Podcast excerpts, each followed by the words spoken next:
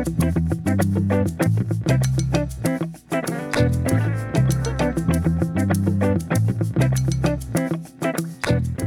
to Lives, a show exploring our experiences in the world and how we might live well. I'm your host, Stuart Chittenden, and my guest today is Nancy Williams, CEO of No More Empty Pots. In today's show, Williams talks about establishing No More Empty Pots to support, educate, and to inspire communities about good food, its growth, and distribution. She shares the roots of this passion, stretching back to her childhood in Louisiana, growing food with her family, winning a national Future Farmers of America competition, and studying the science of horticulture and agronomy. When you look at what was available in the grocery stores in North Omaha, it did not compare to what was in the grocery stores in other parts of town. And in some cases, almost 30 years later, it is not much different.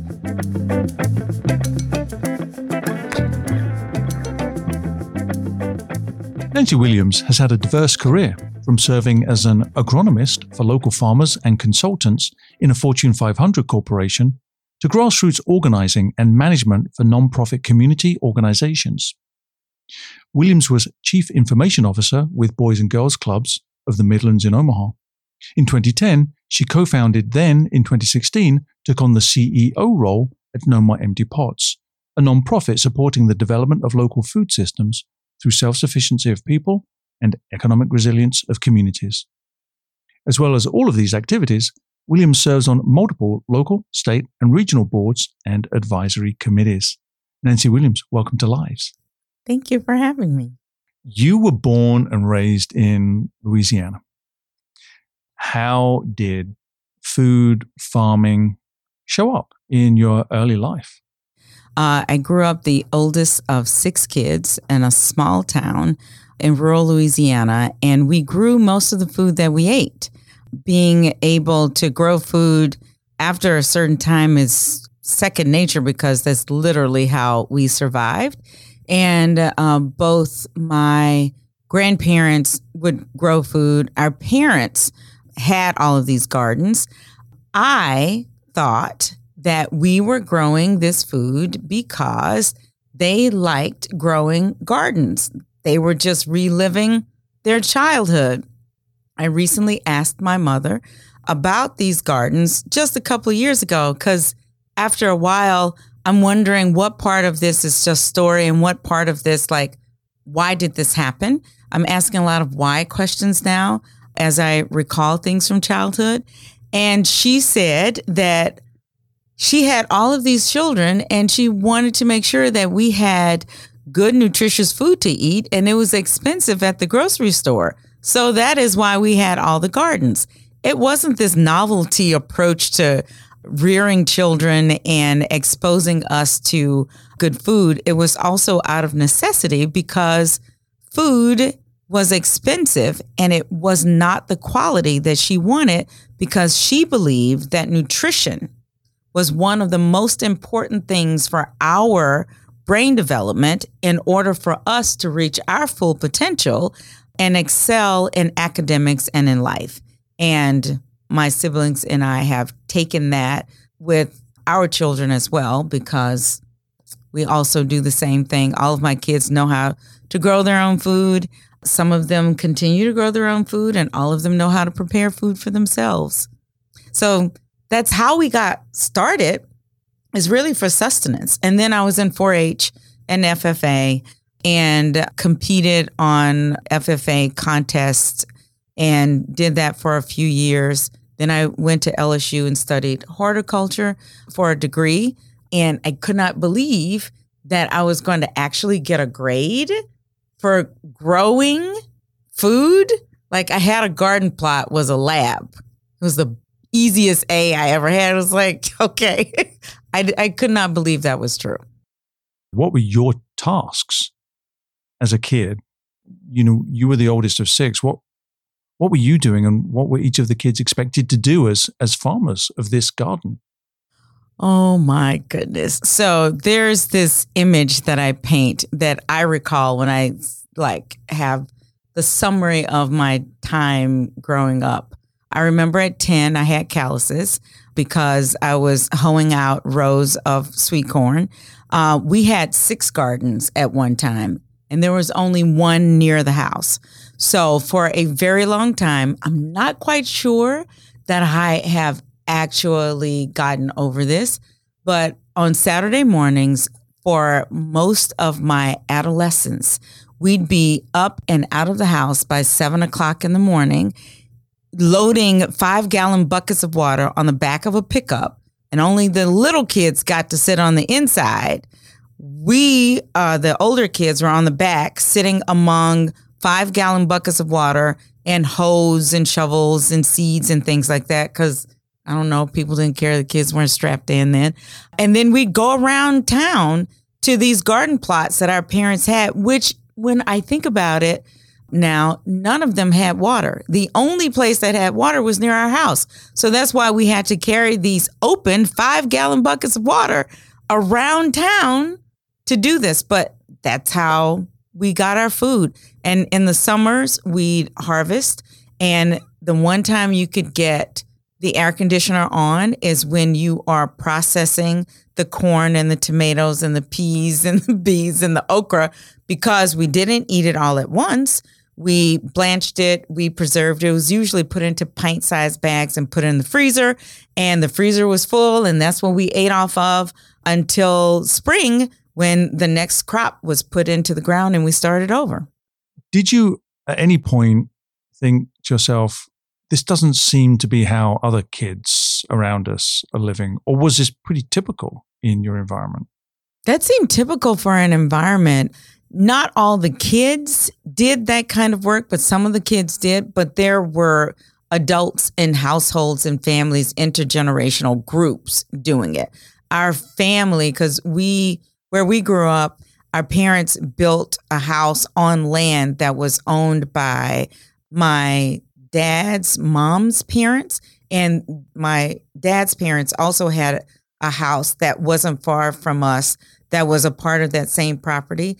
And then my dad's mom's mom also, they had a house that was near. So it's like this triangle and it was this big lot and pasture and garden space in between and everybody had gardens. We had fruit trees the neighbors had fruit trees. That was just how we grew up. I didn't realize until i gone away to college that other people did not live this way all the way and all the time. And then it was when we had our children in omaha I came to one of the biggest differences between our kids and other kids was the food that they ate.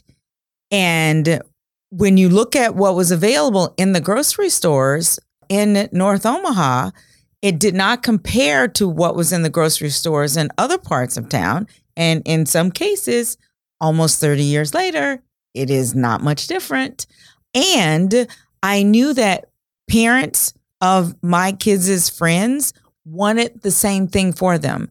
And they were going through all of the effort to make sure they had access to things in school, after school, extracurricular activities. But the diet and what they consumed was different. I cooked from scratch most of the time. I knew what good produce looked like, and I refused to spend money on what was available in the store. So I would go to farmers markets. We would grow some ourselves in community gardens, or uh, now I get a CSA because that's that's an easier way for me to get it. But the the biggest difference was the food they ate and the nutrition. For you, what was 4-H and and you know what was FFA? What are they and what what were you doing? Oh my goodness! So my mother's mother was an 1890 extension aide with cooperative extension. So, in the system of colleges and universities, you have 1862, uh, you have 1890, and you have 1994. The 1862s are the land grants like LSU and UNL, predominantly white state colleges, universities. The 1890s are the historically black ones like Southern University, Lincoln University. Those are the ones where, because of segregation, predominantly black populations would go to get education. And so my grandmother was an extension aide through Southern University in the parish because we don't have counties in Louisiana, in the parish where we grew up. And so part of her job was to round kids up and get them involved in activities around growing food, sewing, all the things you do in 4-H is all around self-sufficiency. I didn't know that at the time. It was just fun stuff to do. But we used to do like macrame. Uh, we had sewing contests. We had grilling contests. Lots of different things, and we learned about at least I did. And the parts that I did, I, I like the plant parts where the Junior Horticulturist Society, we would learn about different plants. And entomology, we learned about bugs and there's competitions for those. And I love winning. I love learning and I love winning. So I signed up for all of those things. And I think you were pretty successful. If I understand this correctly, you were really good in 4-H and also really good in Future Farmers of America. What what were those competitions like, and and what was it, uh, as it were, the pinnacle of your success? oh my goodness. The main thing is showing up and being consistent. As I've learned over these years, is true for almost everything. But sticking with it, um, once you decide that you're going to do something, uh, with 4 H, you have, I don't know if they still do it, but we used to do record books. So you document all of the things that you did over this period of time, and you have photos and you have the artifacts that you collected along the way. And then you'd submit that record book as part of the testament of what you've learned and your growth and the outcomes of being involved in that. And then you could get prizes and awards for that, scholarships, depending on at what level you were submitting this and at what time in your tenure in 4 H. It was a lot of exposure to a non non academic way of learning and putting those things into action because you learn about how to grow things and the different types of vegetables, but then you would have like a square foot garden. We had a square foot garden bed, raised bed at our house. Even with all these gardens going on where we are using it for sustenance, the project was a square foot garden. So our parents helped us put together a square foot garden and we sectioned it off with the strings because that's the process and you follow the process. And we grew things within the little sections and they were things that we chose that our parents didn't choose that we got to grow because we wanted them and we wanted to see what it was like. So it was like carrots and radishes and stuff. Our parents did not have that in the big garden. The big garden had tomatoes and okras uh, and peas and beans and corn and things like that we had the cute stuff that we could that we could eat and do salads and stuff with.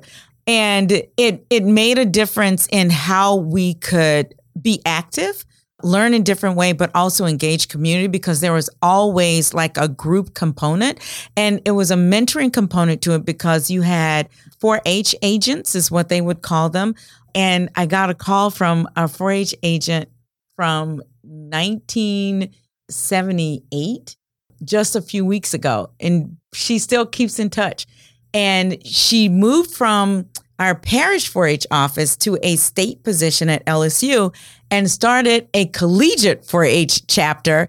And so I was in 4 H for four years in college after I was in 4 H from fourth grade to 12th grade when I was growing up and going to, to regular school. What took you to horticulture and the academic field of study? So, in FFA, at the time they called it Future Farmers of America, I don't know that they still ascribe to Future Farmers of America. I think they just want to have it as FFA now, but I still think of it as Future Farmers of America. And I still have my old jackets uh, that my daughters now wear as like vintage wear from the 80s.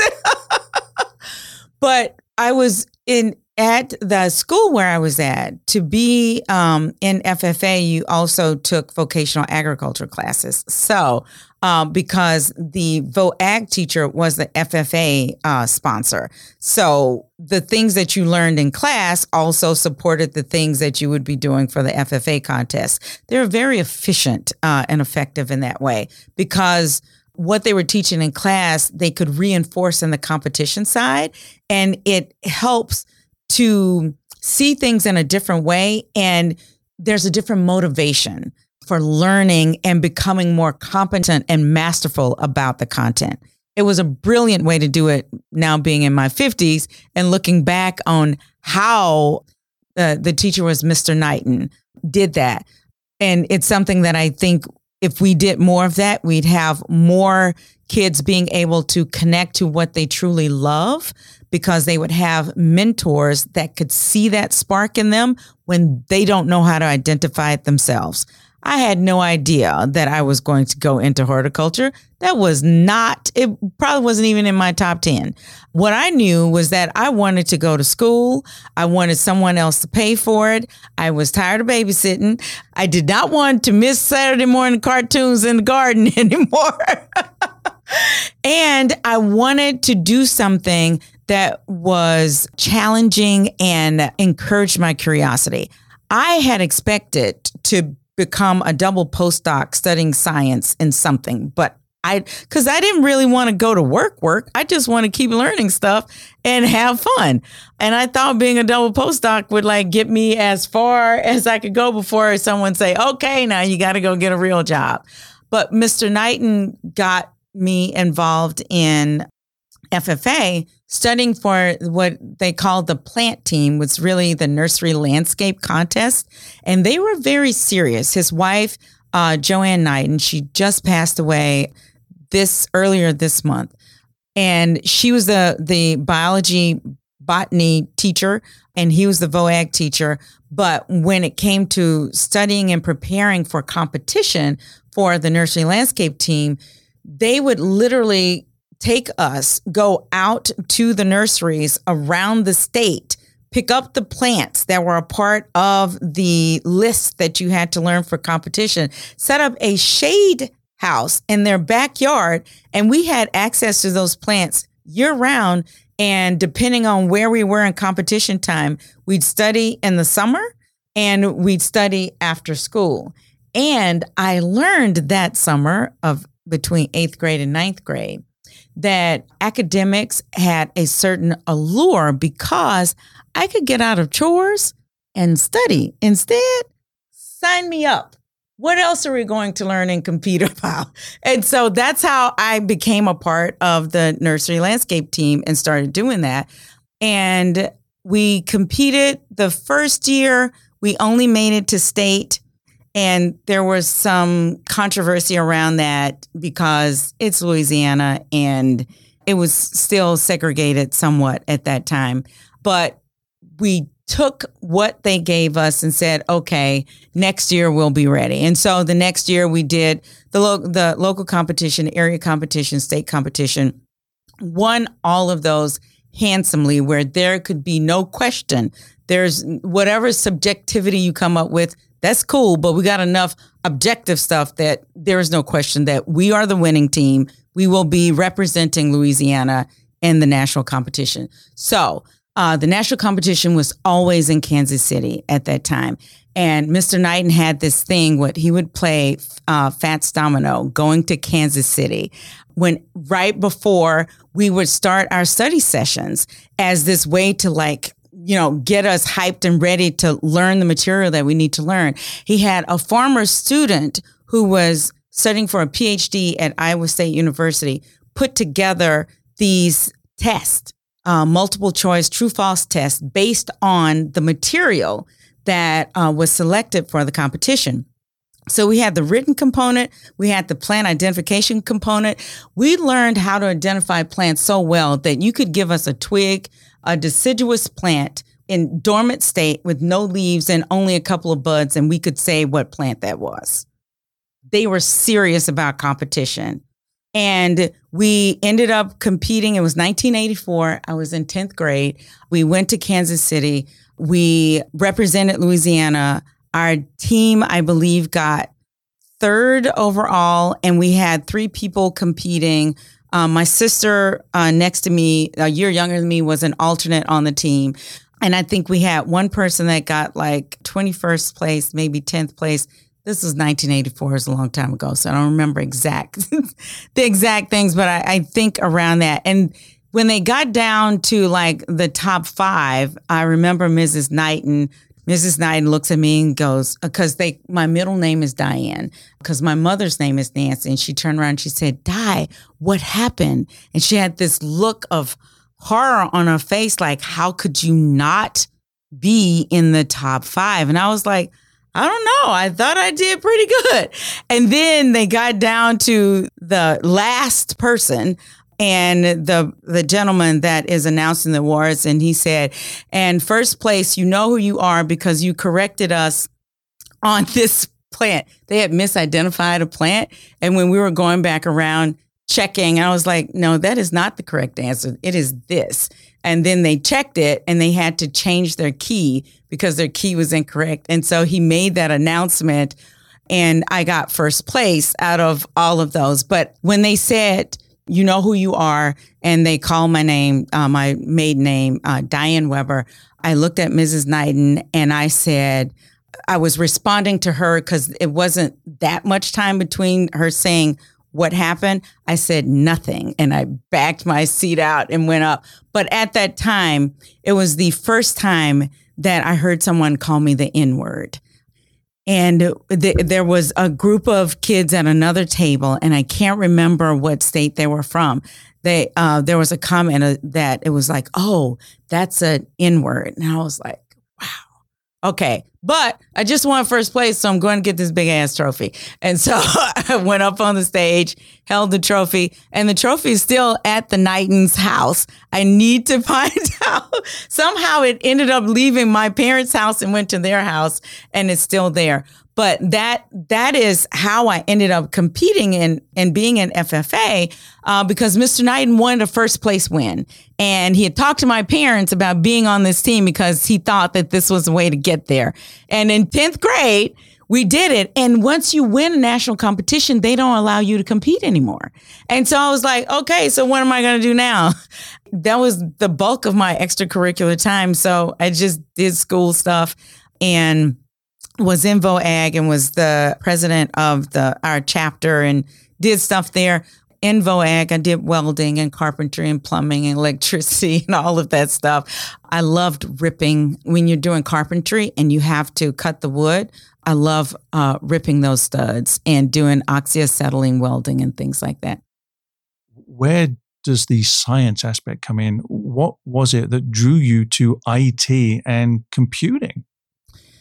The science part came in because the science classes were the most interesting to me in high school. We had a fantastic science teacher, Mr. Shane Bordelon, taught chemistry and physics. And I remember I was sitting in physics class when I came up with the double postdoc idea. Uh, and Mrs. Knighton was our biology and science teacher. And you got a chance to go in the lab and you got to create things and make stuff that was the most fun. So that's why I loved science. It was the most challenging and most interesting. FFA was, and vocational agriculture was like the applied part of that because it's not just to learn it, but how do you show what you've learned? How do you make it meaningful? Was the vocation of it to me. And it was Mr. Knighton who had made calls to people at LSU in a horticulture department.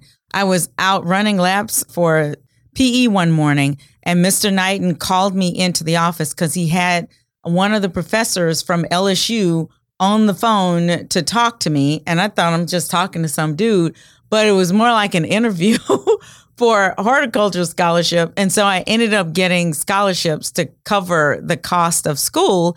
And I thought that I wanted to go into medicine, but I really don't like fluids from people. Plants much better option. And so he said, take the scholarship. You have most general education classes the first two years. And then if you decide that you want to switch to medicine, then you do that. But it was like my place. It was the place where I understood it. I had been in it for so long. I had a practical experience. So it wasn't just that I had an interest in in growing plants but I had this experience of growing plants and knowing the difference that it makes for a family, for a household, for a community.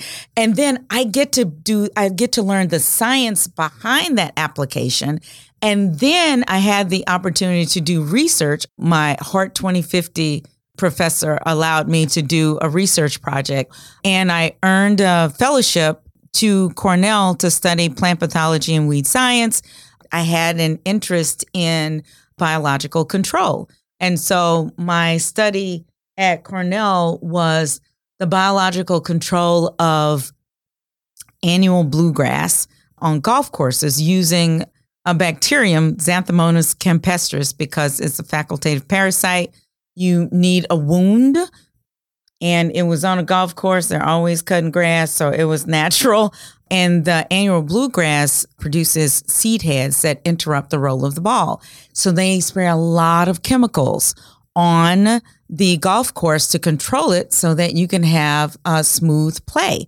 But if you can find a naturally occurring organism that you can artificially increase that does not have a negative effect on the environment, but also reduces a pesticide load that does have a negative effect on the environment, there's a net positive for the ecosystem. And so that's what I was studying in graduate school. And then from there into computing? So the computer part came in when I was taking a microcomputer class at LSU in 10th grade because I needed something different to take. And my parents didn't have to pay for school for me because I had scholarships. So they gave me $1,200 to buy a computer with a whopping 386K of memory.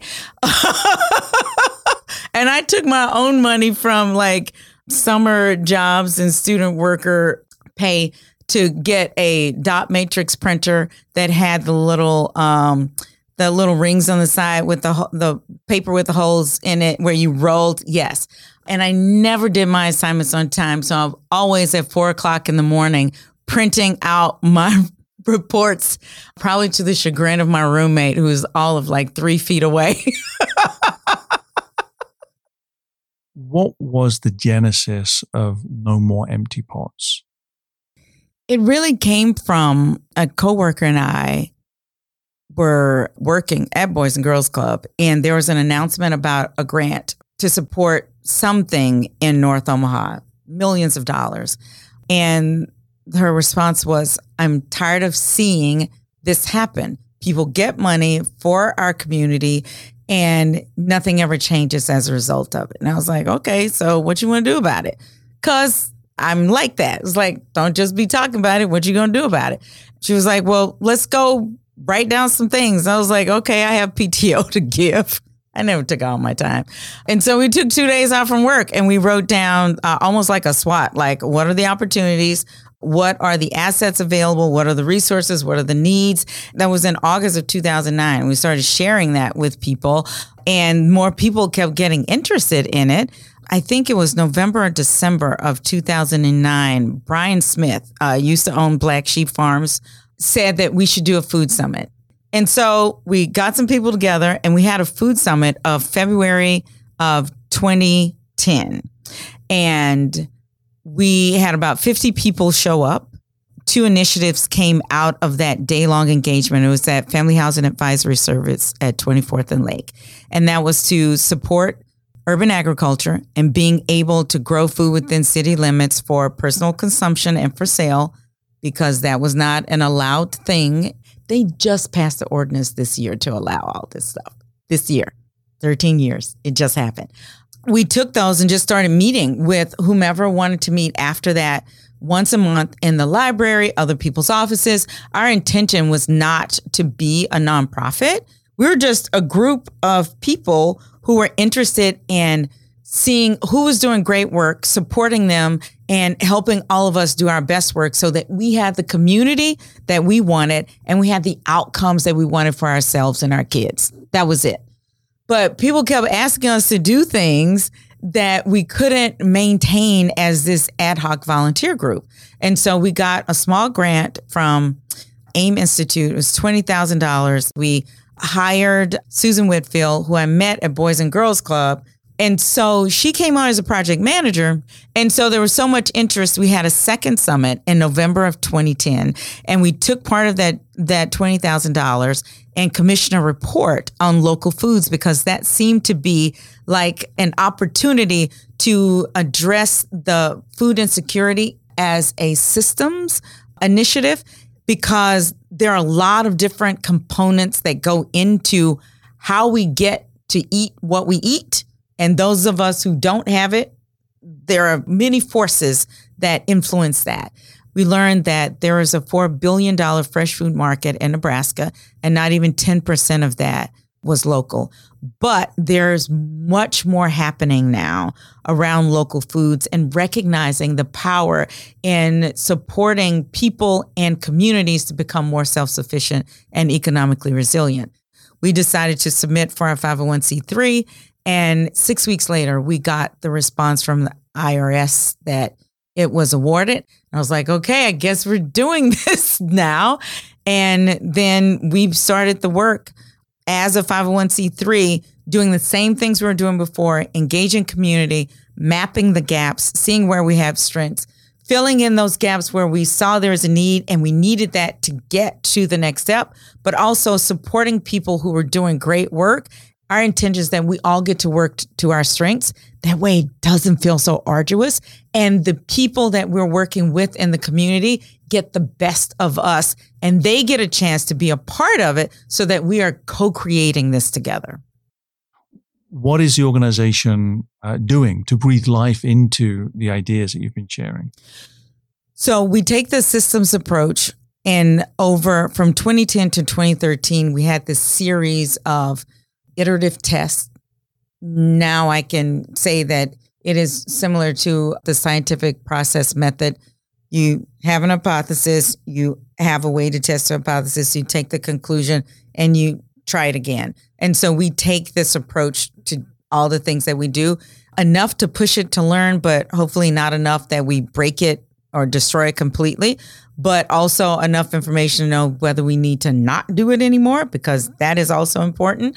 In 2013, we settled on not everybody understands how this all works there are people in each sector that don't understand how the things they do affect the other people, the end users or other people that are in this value chain that gets to the end user. So education was is our first value. We have stewardship and sustainability, but we also figured that we wanted to use we wanted to develop a food hub as a physical space where people could experience the sectors of the food system production, processing, consumption, distribution, and recycling. And it could also be a place where we could test the idea. So if we change this in production, how does this affect distribution? If we change this in processing, how does it change consumption? If we extract the waste from the distribution part, can we reintroduce that as added value that centers people so that the people who are working within the system get more of the value and everybody ends up getting more of what they need instead of discounting the labor in certain parts of the system to allow for other parts of the system to flourish. It is trying to find this balance where everybody and every actor as a part of this ecosystem is balanced in a way that there's a give and take. It's not even, but it's equitable and we can find the equilibrium where what we put into it uh, yields a much greater outcome. How did the pandemic shift your thinking around food, its distribution, its consumption, um, its sustainability, just how we think about that as a, as a community? When we first built the hub, we purchased the buildings in 2014. We finished phase one of construction in 2016, phase two of construction in June of 2019. So the whole thing wasn't done until 2019. And we knew that we were building this as a responsive community tool. We weren't quite sure how that was going to manifest, but we got time. It took this long to build the building. Let's see what we can do with it. And then in March of 2020, we closed everything in response to the pandemic. And very quickly, there is this food scarcity for many more people than the food that the people who are already food insecure. And we saw an opportunity because farmers had food. We still had staff and students and a whole bunch of volunteers and connections to people in culinary and hospitality. And we had a refrigerated truck. But more importantly, we had partners who cared about logistics and who had available capacity to do distribution. And so we started like that third week in March doing distribution of meals because we were already doing these programs. So this just allowed us to scale it because we couldn't do community education at the same level anymore. The things that we were doing that required us to gather and be with people, those things went down. And so when you look at the system, like one part goes way down on one side. But what to balance this out is now we have this capacity where we can support this need around food. And so we started preparing more meals because there's also people getting sick and they don't have the strength or the capacity or the space to even make the food. And by August of 2020, we were making and distributing 3,000 meals a week. Uh, so we had a 10x increase from March to August, and in those those first five months, I had partners in Whispering Roots and Together Inc. and NCAP, Simple Foundation, Intercultural Senior Center, where they took on some of the distribution. We could focus on scaling up. That was our strength. We had the building, we had the access to the food from the farmers, we had the staff and the volunteers we focused on scaling up food production and they focused on distribution. By August, like we settled into a different routine because it wasn't changing much. And so they had to shift their attention. We started doing our own distribution, but I was very encouraged by what happened in such a short period of time. To me, it was the test that proved that this space works as a responsive community tool because we had a shift in the need and we were able to pivot and respond to the need. And many people who drive along 30th Street past the Highlander campus will have seen the mammoth greenhouse that's sitting uh, as part of that campus. Yes. What are you doing there? So that facility was constructed, and then in 2018, they stopped renovating it, building it out. In 2021, Sydney Franklin, the CEO at 75 North, approached me and asked if we would be interested in developing that space. And I was like, girl, we're trying to get out of the pandemic. I do not have the energy for this. And I don't raise money for things that don't show up on my balance sheet. This is your building.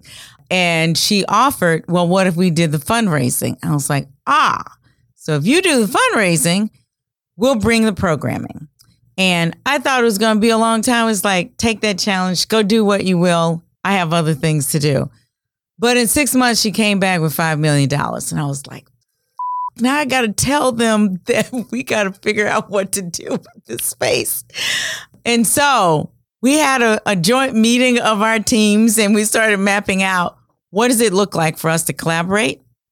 What is the community asking for? Uh, what are the strengths that we have to meet that request and that need? And then who are the partners and, and collaborators that could help us do that? and we reimagined how that space would be used to have all of that happen. And so we have the two greenhouses on the upper level that we will have different types of growing media so people can learn how to grow in traditional soil uh, with soil benches, but we'll also have vertical grow spaces and hydroponic units in there so that folks who are learning how to grow can learn how to grow anything, anywhere. And we also learn how to optimize the space for what can grow well. And based on that, we will grow food that can be distributed and sold from the micro market that will be in the space, but also share with others, uh, other entrepreneurs who want to scale up and grow food and may have access to a greenhouse who, or who want to build one. This is what works in these conditions for this type of structure in this space so that we are sharing that information to build capacity for other folks and the community. On the mezzanine level, there will be a science lab with three working stations so we get back to science. And we are very fortunate to have uh, the Claire M. Hubbard Foundation to support that space and also uh, support paid internships for high school students who are interested in science, especially a natural science pathway for post secondary uh, study and for careers. And we'll have working scientists as mentors to support them to learn about the space and also guide them so that they can go from this place of high interest, engagement, and exploration to to get to this point of excellence and uh, professionalism and being able to realize those dreams. One of the things that I heard in 20, early 2022 was there are not a lot of BIPOC scientists. Can't find them. And I have been in a room with about 400 of them. So I know that people are not looking if they say they can't find them. Go to MANRRS, M A N N R S, is based in Atlanta from high school through postgraduate. They got a wide gamut, hundreds of folks that you can tap. But I also wanted students and kids in our community to know that this is a possibility and have the resources and support to make that true for them so that we won't have people saying, I don't know any BIPOC scientists or they're hard to find or we we can't cultivate that because they are here they have the interest, we have the resources, and now we're pulling together this community of folks who want to support this so that there is a more formalized opportunity for them. We'll also have another kitchen like we have at the Food Hub for training prenatal through seniors and uh, renting the kitchen to entrepreneurs, a classroom, office space, and on the lower level, all of our aggregation and distribution that we're doing at the Food Hub on Florence we're moving over to uh, the Highlander accelerator space because we'll have three times as much storage. And we have dedicated space for packaging and distribution. And we can also support entrepreneurs in that packaging and distribution. And we can aggregate from more farmers in Nebraska and Iowa by pulling that in. And the 400 square foot micro market will take all types of payment, SNAP, WIC, cash, card, everything. And we will sell what we're growing in the greenhouse. And we are selling all of the food that we're aggregating from farmers locally as well.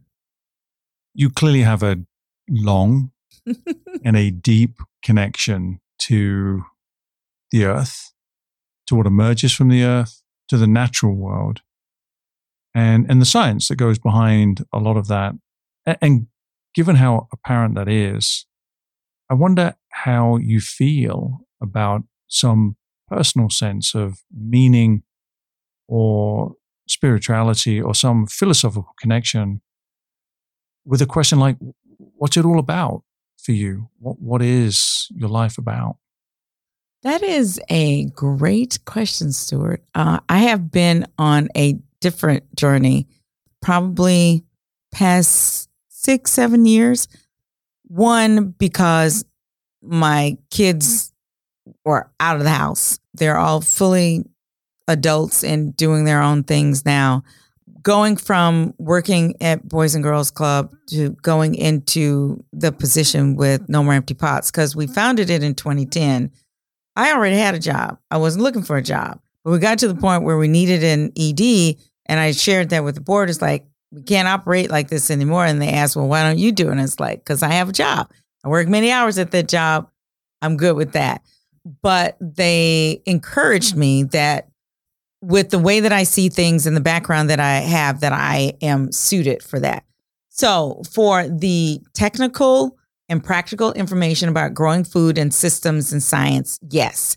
Leading people, no. I had no idea, no idea what this was going to be like. Had I known, I would have definitely said no because I did not understand that this was part of my growth journey. But it has been the thing that helped me become a more aware of who I am and get closer to accepting why I'm here, even if I don't fully understand and know what that is, because I don't quite know what it is, but I'm okay with not knowing.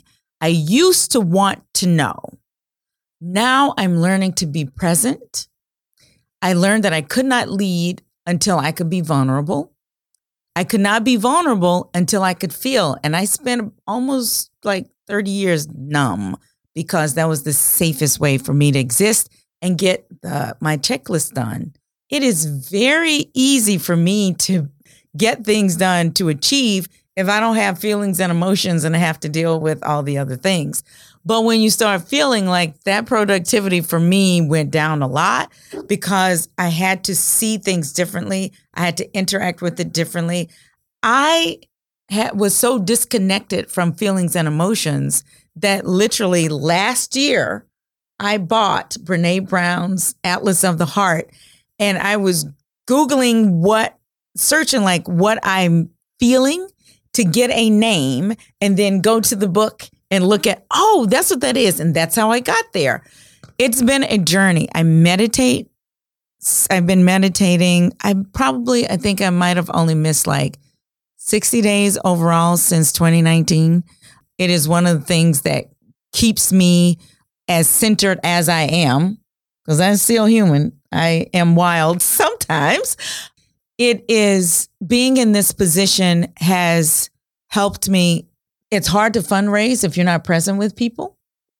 You got to be with them. You got to know what makes their eyes light up. And it's the same thing as when they want to get involved in a, a project or if they want to be a participant. Everybody wants to be seen and heard and valued. You can't do that if you're not aware enough to be present and be with them. So I've been working through all of these things intently. One, I started because I needed to do my job. Otherwise, I was going to be out of here. It's overwhelming. I couldn't do it. There's lots of prayers, there's dreams, there's this trilogy with Oprah in it. I'll tell you about it sometime. It's a whole bunch of stuff. But I've gotten to this place where I celebrate the moment. I'm trying to be just in what we have is right now. Yesterday, the moment before is a lesson. What's coming is an idea. It's not here yet, but what what we have is like right in front of us. And I try to just be present and be in that moment. And I've learned that for me, joy and fear sit in the same place. And if I allow myself to experience joy, then there's not as much room for fear. And then when I allow myself to feel the feelings in the moment, I can feel whatever it is and then get back to joy because part of it for me is just being present and being grateful for the moment, whatever that moment is bringing, because I get to experience it.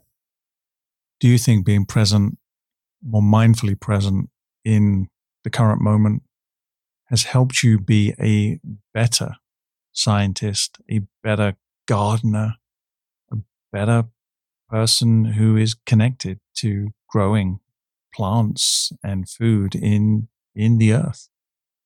I think it's helped me to be a better human, to accept that I am a being that is inhabiting this body that gets to experience nature and gardening and plants. Because I don't garden as much. I have some plants now because I buy food from local farmers. They do a great job at it. I'm not going to be doing all that. I rather prepare the food and eat it and share it with people. But it's really helped me to like be a better me. My children have told me that I listen better now. Like I'm a better parent. We have a much closer and better relationship now and I try not to use like judgmental terms. Like it is what it is. So it's not good or bad. It is. So I won't say better, but I would say it's closer. We express love and joy being with each other, and we are with each other a lot more. And because of that, there is this ripple effect from all the people that are around them. My oldest kid is 31, and regularly probably at least once a month or every other month, people thank me for giving birth to him, which is mm. wild. The people who connect with my kids and uh, they tell me that they feel blessed by knowing them and our family. And I would say that that is the testament to me becoming more of myself and getting closer to and listening and accepting the things that I don't do well because I'm also a human on this journey of becoming and then accepting and giving myself that grace and compassion because that's hard for me, but I'm getting better at it. And I notice that as I embrace that more, that more of the things that I love come to me and the things that I have to go through, the lessons as we go through these layers of uncovering the things that we've tried to bury, that there is also joy in that because the revelation of it brings another level of awareness. And for me, uh, being curious and learning, it's like going to the next level of the game. And every time you think you're about to win the game, it's like, oh, and it's like, no, it's just another level. The game just continues to go and you continue to iterate on the hypothesis, you iterate on the process, you use the results and conclusions in different ways because you become, at least for me, I become more curious about different things. It's not so much the mechanics of it, but it is the connectedness of it to me. And how do we as beings coexist so that all of us, the inanimate ones that have organic matter that we don't consider alive because they don't communicate the way that we do. How does meditating and being present bring me closer to that core of being that connects me to everything else. Because if energy is neither created nor destroyed and it's all the same, then all of all of this is just coming it's had a previous existence in some way. The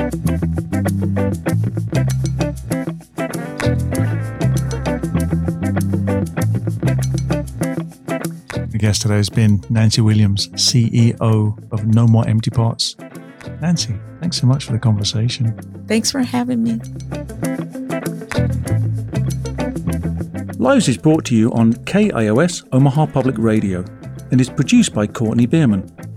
The music you hear playing in and playing out is performed by Andrew Bailey. Podcasts of today's show and others can be found at livesradioshow.com or where you get your podcasts. Subscribe today and please leave a review. I'm your host, Stuart Chittenden. Join me next week as we delve further into the practical and profound possibilities of living well. Thanks for listening.